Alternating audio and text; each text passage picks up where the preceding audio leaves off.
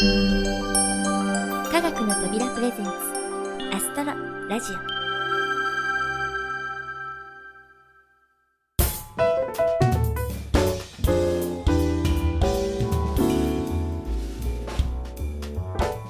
皆さんこんにちは土屋ゆ子です。東京では桜が見頃を迎えすっかり春本番。そして4月4日はいよいよ皆既月食です。お天気さえ良ければ多くの地域で桜が彩りを添える月食が見られそうですね。私も今からとても楽しみです。では早速シークレット・オブ・ラピスのコーナーです。と言いたいところですが今回は番組の内容に変更があります。いつもお楽しみいただいているシークレット・オブ・ラピス国立特務天文台1ですが今回ご出演予定だった方がなんと海外出張ということで収録が難しくなってしまいました。配信の延期も考えたのですが配信日が確定できない状況のため残念ながら今回のシークレット・オブ・ラピスはお休みさせていただくことになりました。いつもお聴きいただいている皆様には大変申し訳ありません。次回は意外な黒幕の登場ということで一層盛り上がるように出演者スタッフ一同頑張りますので今回はご了承ください。さてラジオドラマの代わりに何をお届けしようか考えたのですがアストロラジオ通算100号カウントダウン企画の一部に用意していたものを前倒しでお届けすることになりました。それは絆の星音声版です。科学の扉が制作した全編集映像作品絆の星。アストロラジオでも再三ご紹介してきましたが今回この音声版をお聴きいただこうということになりました。この絆の星ラジオドラマのようにストーリーをお聞きいただくことを主軸としそこに主人公視点の実写映像を組み合わせてご覧になる方が主人公のたどるストーリーを一緒に体験するような作品というコンセプトで制作されました。このようにもともと台本がラジオドラマ風に作られていますのでストーリーの舞台となる光景を音声を聞きながら皆さんの頭の中で想像していただくことで映像版とはまた一味違った体験ができるのではないかと思います。ちょっとだけネタバレになりますが途中でコヨさんの挿入曲「道」が流れます。ここはストーリーの中で主人公が東京のプラネタリウムから福島の天文台に向かうという合間に流れます。交通手段もセリフの中に出てきます。さて皆さんはどういう映像を思い浮かべるでしょうか？今後もし映像版の方をご覧になった時に皆さんが思い浮かべた通りだったかどうかそれも楽しみの一つとしていただければ嬉しいです。実はこの音声版は初期に作られたものでこの後のバージョンはどちらかというと映像と組み合わせて見た印象を優先して改良が加えられ短縮されました。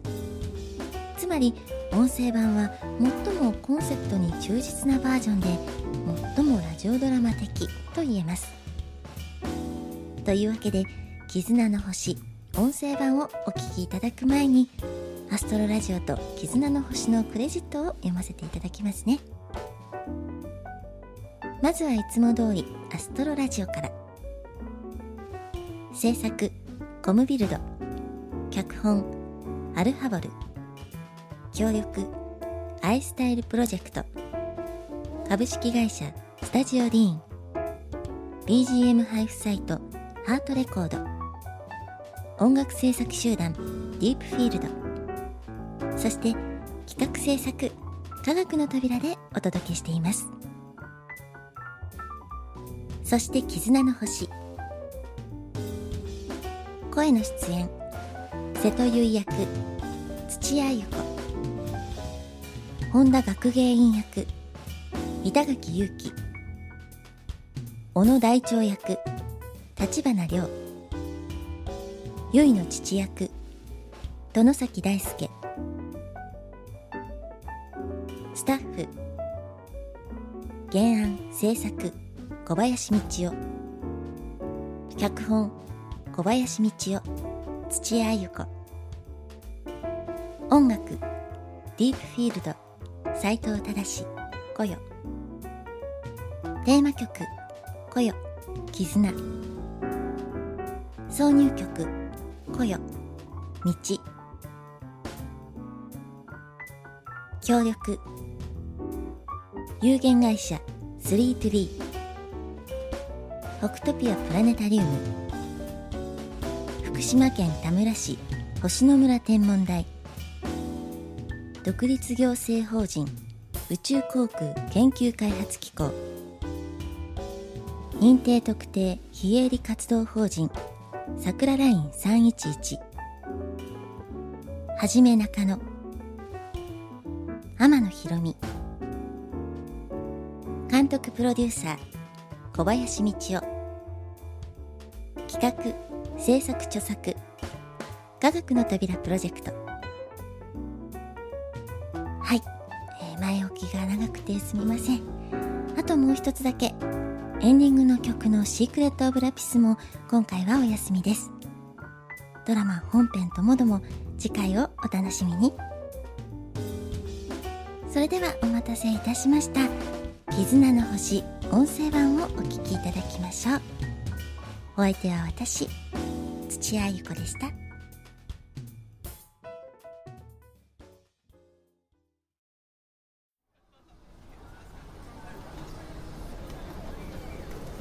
私が社会人になって何度目かの桜の季節。任される仕事も増えてそれは社会人として一人前になった証かもしれないが私は新人の頃と変わらず自分の力のなさをかみしめる日々が続いている。毎日の残業は当たり前。休日にも仕事を持ち帰って何とか消化しているありさまだ。友人たちが SNS で興じる流行のグルメやファッションの話にはどんどんついていけなくなった。ふと気づくと思春期の頃感じていた感覚を思い出していた。この世界にいるのは自分だけ。あとはみんな作り物。私の知らない人はいてもいなくても私の人生には何の影響もない。人と人との絆なんてきっと絵空事。そんな風に考えていた時期があっ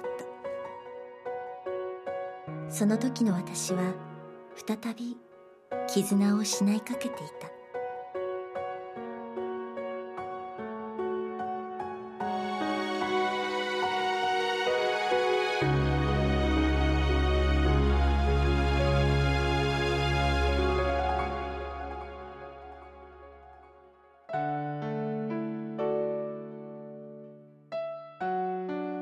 私は幼い頃からお父さんとの二人暮らし。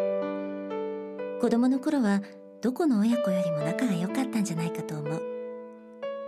だからその分反抗期の矛先は100%お父さんに向かってしまったようだ。あの頃私は本当にお父さんのことが嫌いだった。今も正面から向き合っているとはとても言えないだろう。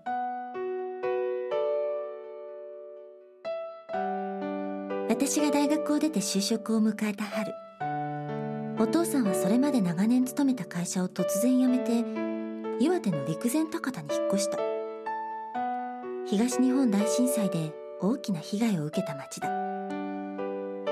だが私も社会に出たら一人暮らしをするつもりだったので特に反対はしなかった。多分私は興味がなかったのだ。お父さんの生き方に。こうして桜の咲く頃私とお父さんは住み慣れた社宅を出て互いに別々の道を歩み始めた。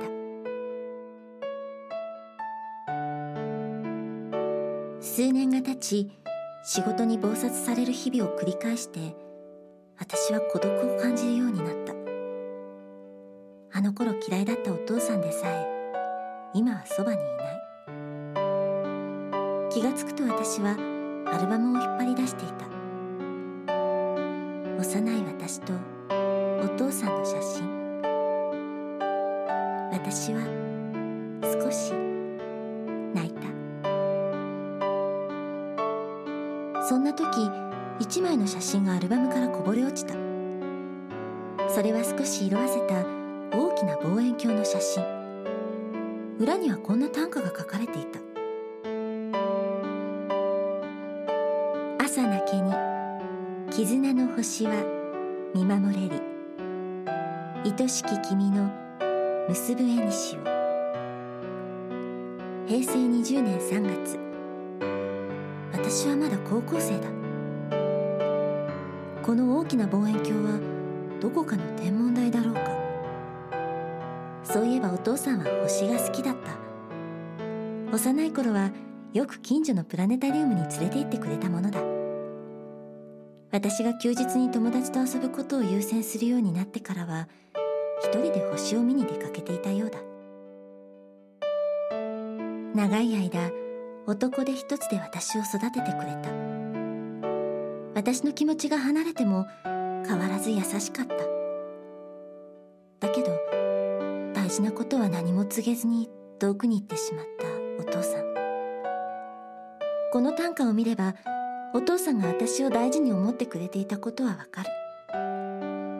でもそれじゃあなぜ私と離れて暮らすことを選んだんだろう？私は生まれて初めてお父さんのことをもっと知りたいと思った。この絆の星というのを探せばわかるだろうか。この天文台に行ってみればわかるだろうか。次の週末私は久しぶりに休日出勤をせずに昔懐かしいプラネタリウムを訪れた。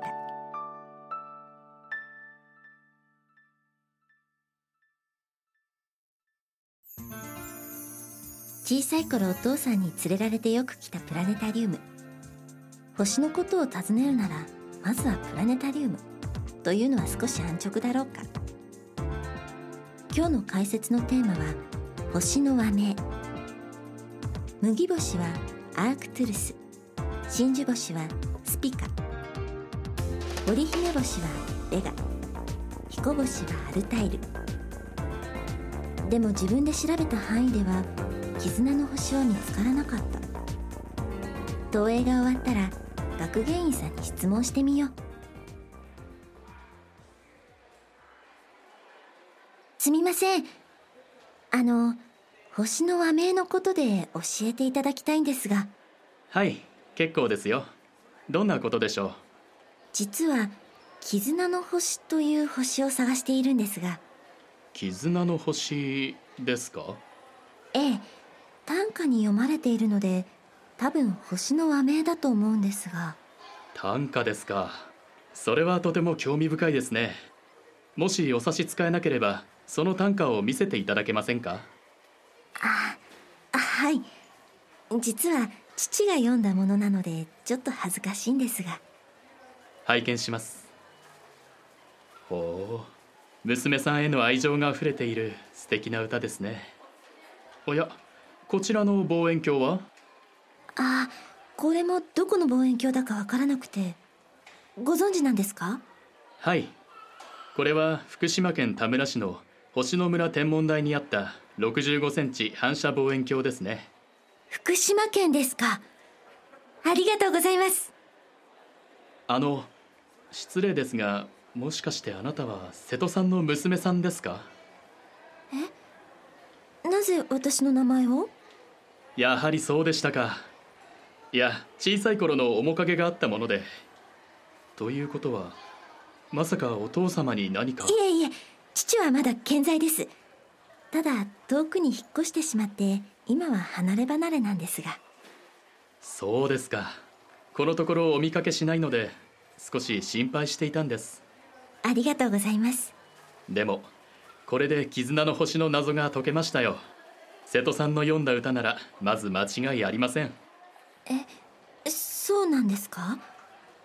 ぜひ教えていただけますか？ええ。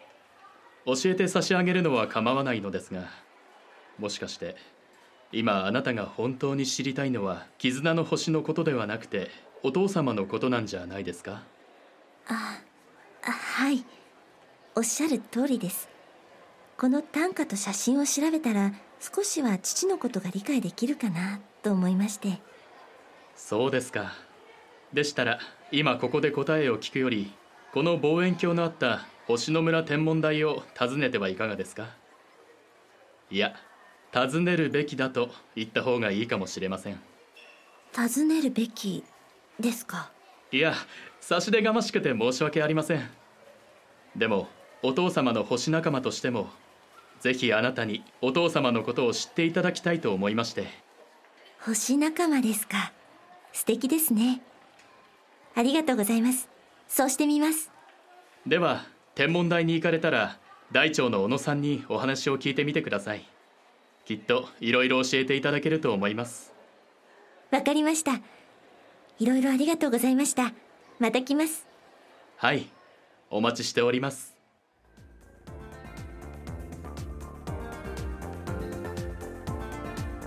福島県田村市星野村天文台。そこに行けば全てがわかるという。もしかしてこの望遠鏡で絆の星が見えるのだろうかだけど普通星は季節によって見えなかったりもするし今言っても無駄足になるかも。そんなことを思いつつも私はもう携帯電話を取り出していた。あ私久しぶり。で急な話でごめん。あなたの車貸してくれない？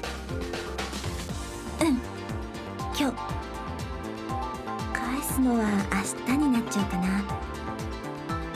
本当？ありがとう。今家じゃあこれから取りに行くね。よろしく。うん。持つべきものは友達だ。このところ全然連絡してなかったからもっと冷たくされるかと思ってた。突然で驚いてたけど電話越しにもなんとなくホッとした感じが伝わってきた。そういうのってやっぱり嬉しいな。おっとのんびりはしていられない。ここから福島まで300キロ。着く頃にはきっと真っ暗だ。気をつけなきゃ。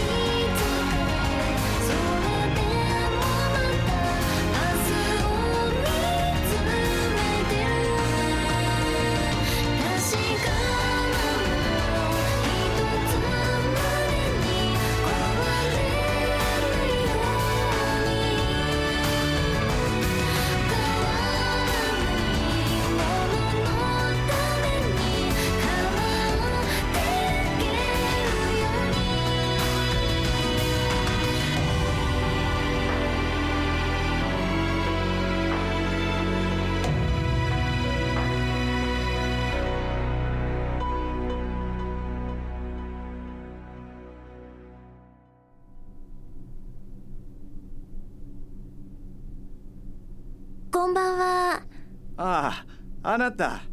もしかして瀬戸さんの娘さん？ははい。ゆいさんでしたよね。いやーよく来たね。さあ中に入って。どうぞどうぞ。いやあの。お昼にね本田さんから電話がありましてね。ほら東京のプラネタリウムの。あああの学芸員の方がそれで。あの様子なら今日行ってもおかしくないって。あさあさあ遠慮せずに。はいこっちに座って。はい。失礼します。いやー瀬戸さんはよくあなたの自慢話はしてくれるんだけどね。話ばっかりでさ全然連れてきてくれないんだもんな。すみません。それは私が。そういえば父は今でもこちらに来るんですか？うん。今は23ヶ月おきくらいかな。うちの望遠鏡を覗いたり自分で写真撮ったりしてますよ。そうですか。あの学芸員さんから連絡があったということは私が何をしに来たのかももうご存知なんですね。絆の星を探してるんだってね。うんじゃあ百聞は一見にしかずだ。早速うちの望遠鏡で見てください。今見られるんですか？ええええ見られますとも。じゃあ上に上がりますからついてきてね。はいありがとうございます。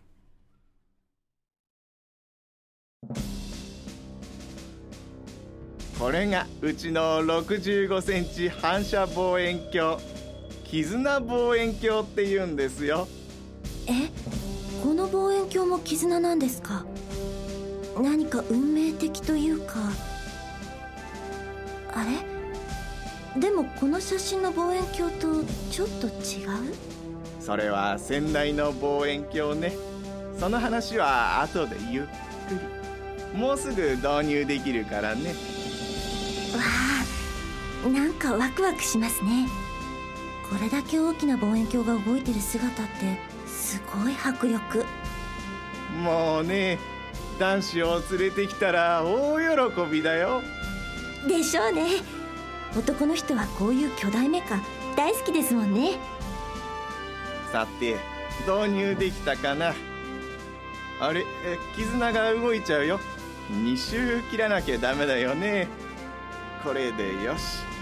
さあ覗いてごらん真ん中の動いていない星があなたの探し物。はい。へえこれが絆の星ですか。思っていたより小さいというか暗いというか。でもなんで周りの星が動いてるんですか？これはね人工衛星なんです。人工衛星どうりで星の和名を探しても見つからないわけだ。人工衛星といってもいろんな種類があってね。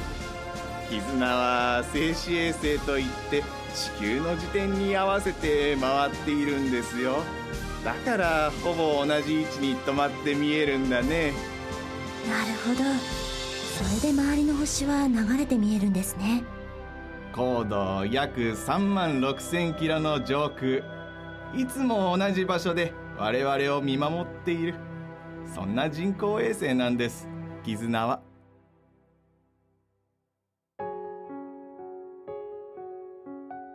さてどうでしたか？絆の星を見た感想は？はい。まさか人工衛星だとは思いませんでした。周りの星と比べてもかなり暗いんですね。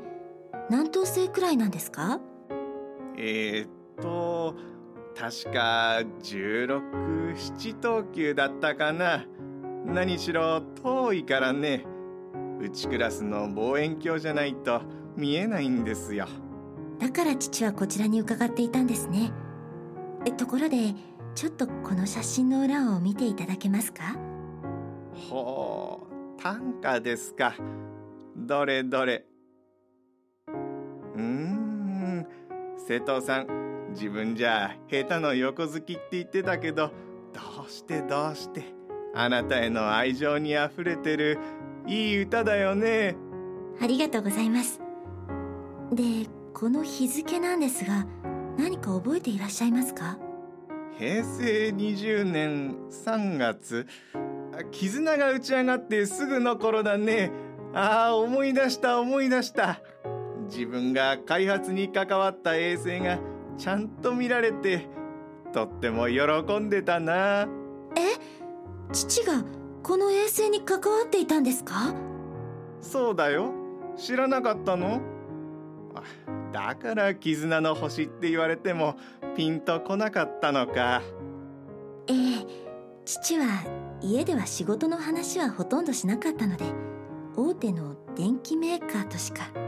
まああの人もあんまりペラペラ喋るタイプじゃないからね。でもそれはお父さんちょっとかわいそうだな。はい。今になって思えばもっと父といろんなことを話せばよかったと思っています。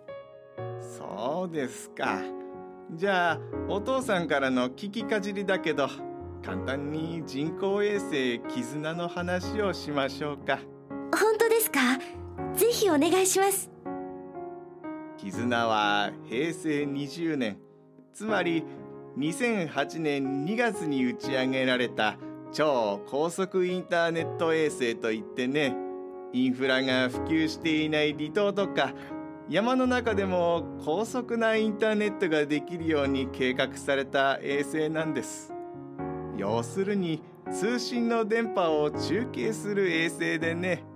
ほらテレビでも衛星放送ってあるでしょ。あれのインターネット版だと思えばいいかな。ああだから静止衛星なんですね。衛星が移動したらアンテナ向けるのに困りますもんね。さすが瀬戸さんの娘さんだ。飲み込みが早いね。だけど通信ができないのは離島や山の中ばかりじゃない2011年の3月11日何があったかな？あ東日本大震災です。そう東日本大震災。インフラはあったけど災害で使えなくなってしまった地域がたくさんできたんです。そこでも絆が？大いに活躍したそうですよ。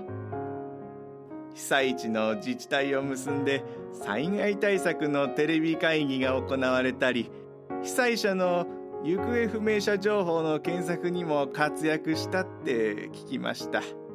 瀬戸さんもその頃に何度か被災地を訪ねたって言ってたな。そうだったんですか。その時の状況を知っていたから私が独り立ちをしたら復興の手助けをしたかったんですね。そこまでは知りませんでした。瀬戸さん偉いよね。なかなかできるもんじゃないよ。そうですね。あこの辺はどうだったんですか？うん。この辺りもひどい揺れでね。あなたの写真の望遠鏡は地震の振動で主軸という部分が折れて課題から落っこちちゃったの。さっき言ったドームの床を突き破っちゃってさ。ほらそこにある望遠鏡がそれです。え？これがこの写真の望遠鏡？ひどい。まあ怪我人が出なかったのが不幸中の幸いでね。それにここは東に一山越えるともう原発事故の避難区域だから。避難区域？大変だったんですね。もう大変大変さすがにその時は諦めかけたんだけどね。全国から励ましのお便りが届くんですよ。こういう時だからこそみんなに星を見せて心の支えになってほしいってね。これはもうやるしかないって思いましたね。そんなこともあってね。事故のあった原発から一番近い天文台を復活させて地域復興のシンボルにしようって決めたんです。ここまで来られたのも本当に全国の星仲間の皆さんのおかげですよ。あの新しい望遠鏡が絆望遠鏡って名前なのはそういうことだったんですね。そうそう。星仲間の絆が復活させた望遠鏡ってことでね。ちょっとベタだとは思ったんだけどさ。いいえそんなことないですよ私がここを訪れることになったのも父から本田さん。小野さんへとつながっていた絆のおかげですし。そうだね。絆の星を探して絆望遠鏡にたどり着くなんて面白いよね。あもうこんな時間そろそろ失礼します。ああもう遅いから泊まっていきなさいよ。2階の大広間に布団も用意できるから。今日は他に何人か泊まりのお客さんもいるしね。えー、でも泊まる準備をしてきてないし。何を言ってるの？今時コンビニに行けば大体なんとかなるでしょ。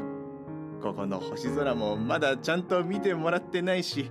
このまま返したら瀬戸さんに顔向けできないよ。うーんわかりましたじゃあ一晩お世話になります。そうこなくっちゃ。うわーすごい星。ね？ここまで来てこの星空をじっくり見ないで帰る手はないでしょ？本当ですね。誘っていただいてありがとうございました。あのさ立ち入ったことを聞くようだけど東京で何かあったのかな？あええいろいろありまして。なんだか疲れちゃったのかな？一人ぼっちでいることに。そっか。うちに来るお客さんもね都会で仕事してる人はだいたい疲れた疲れたって言ってますよ。そうなんですか。でもねひとしきり星を見て帰る頃にはなんとなくすっきりした顔になってるんです。人間って単純だよね。星が元気をくれるんでしょうか？まあそれは人それぞれでしょうけどね。私は元気もらってますよ。たくさんの星を見ているとたくさんの人から励まされているような気がしますから。あその感覚ちょっとわかります。思いがある人にとって星は人そのものなんですよ。よく人は死ぬとお星様になるって言うでしょ。あれもさその人とのつながりをなくしたくないんですよね。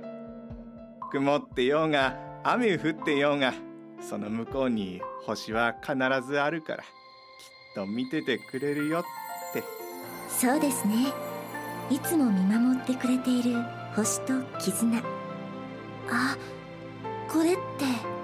あの写真の短歌そのものじゃないですか。瀬戸さんやるな。ああの歌に込められた意味って頭では分かっていたんですが今本当に理解できた気がします。こうやっていろんな人とご縁を結びながら絆を作っていけということなんですね。いや本当に素晴らしいね。実にいい夜だ。じゃあ下に降りてちょっとだけ付き合いませんか？お酒。はい。喜んで。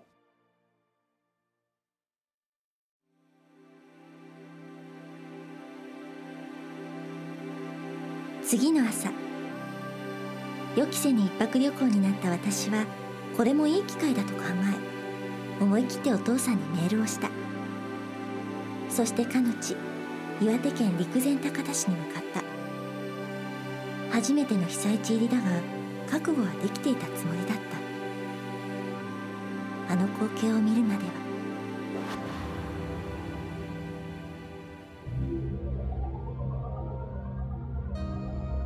何もない。本当に何もない。そこにあるのは森土と工事用車両とただただ広がる更地。なんだか自分の心の中まで空っぽになってしまった感じがした。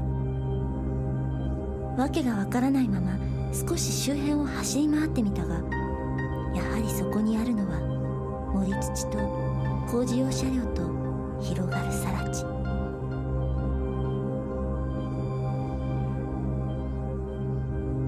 空っぽの心を引きずったまま私はお父さんとの待ち合わせ場所へ向かうしかなかった。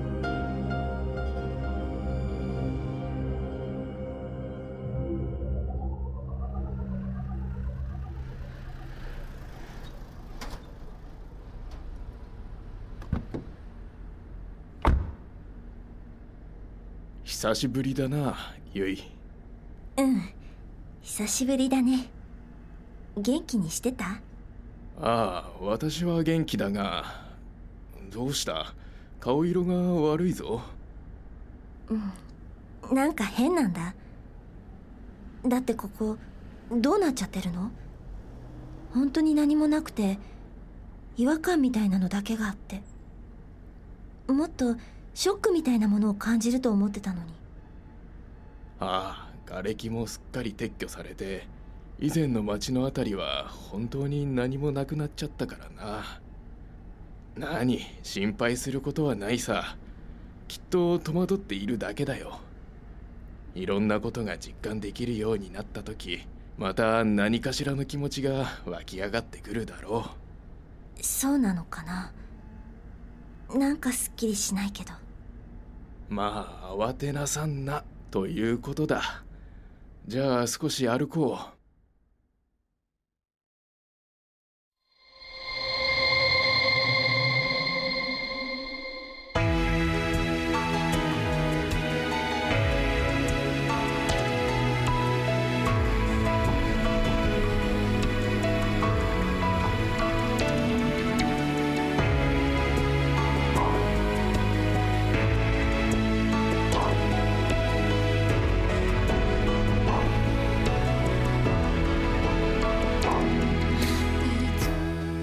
浄土寺って言ったっけ？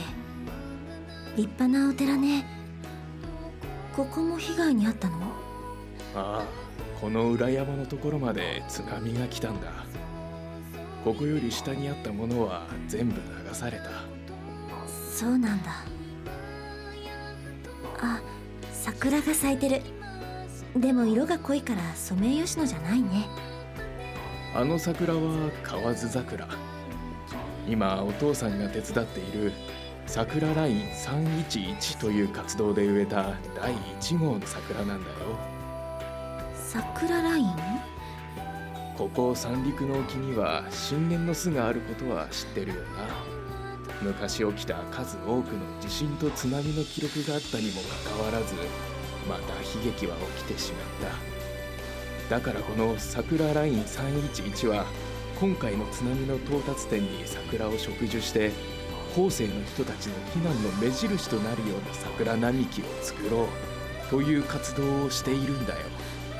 そうか。桜なら人の記憶に残りやすいもんね。考えた人すごいな。そうだな。あその階段から上に上がってみようか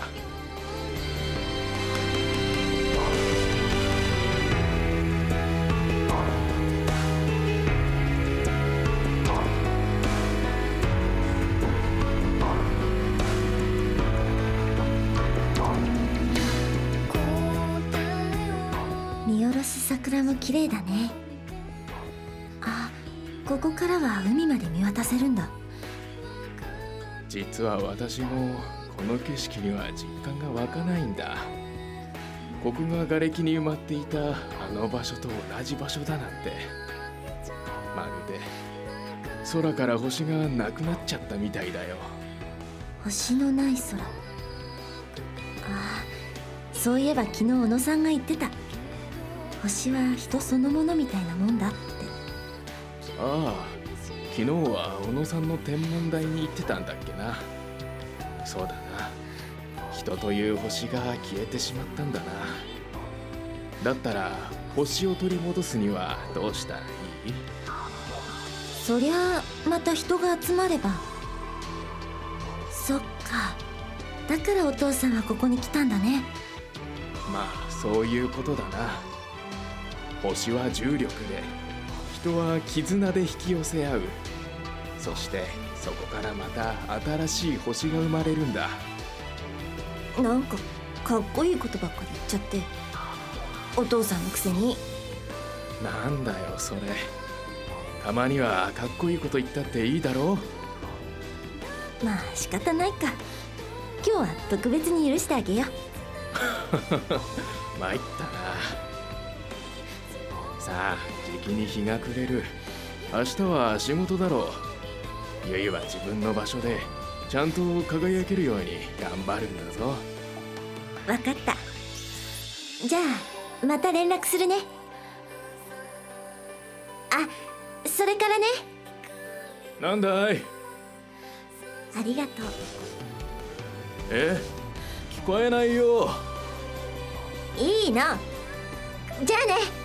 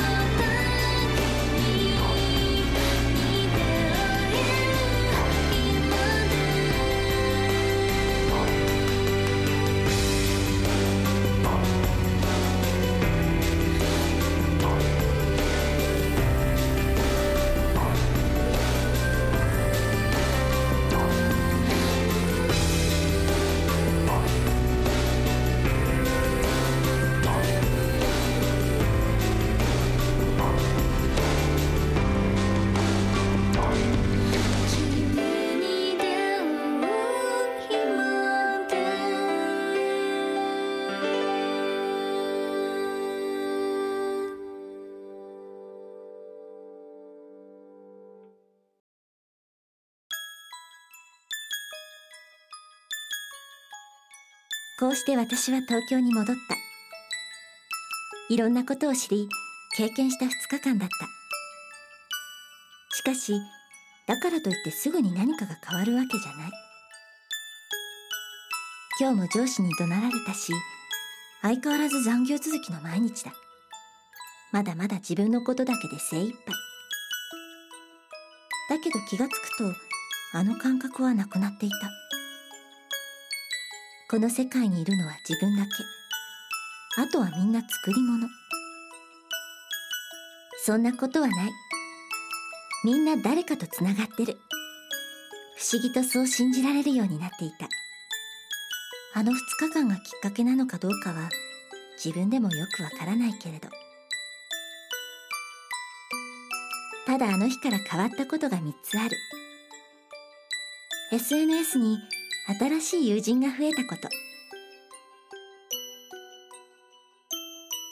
震災の募金箱の前を素通りしなくなったこと。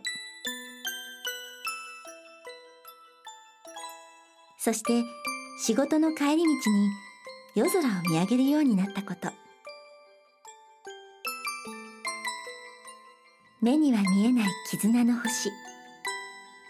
それを探して私は今日も夜空を見上げている。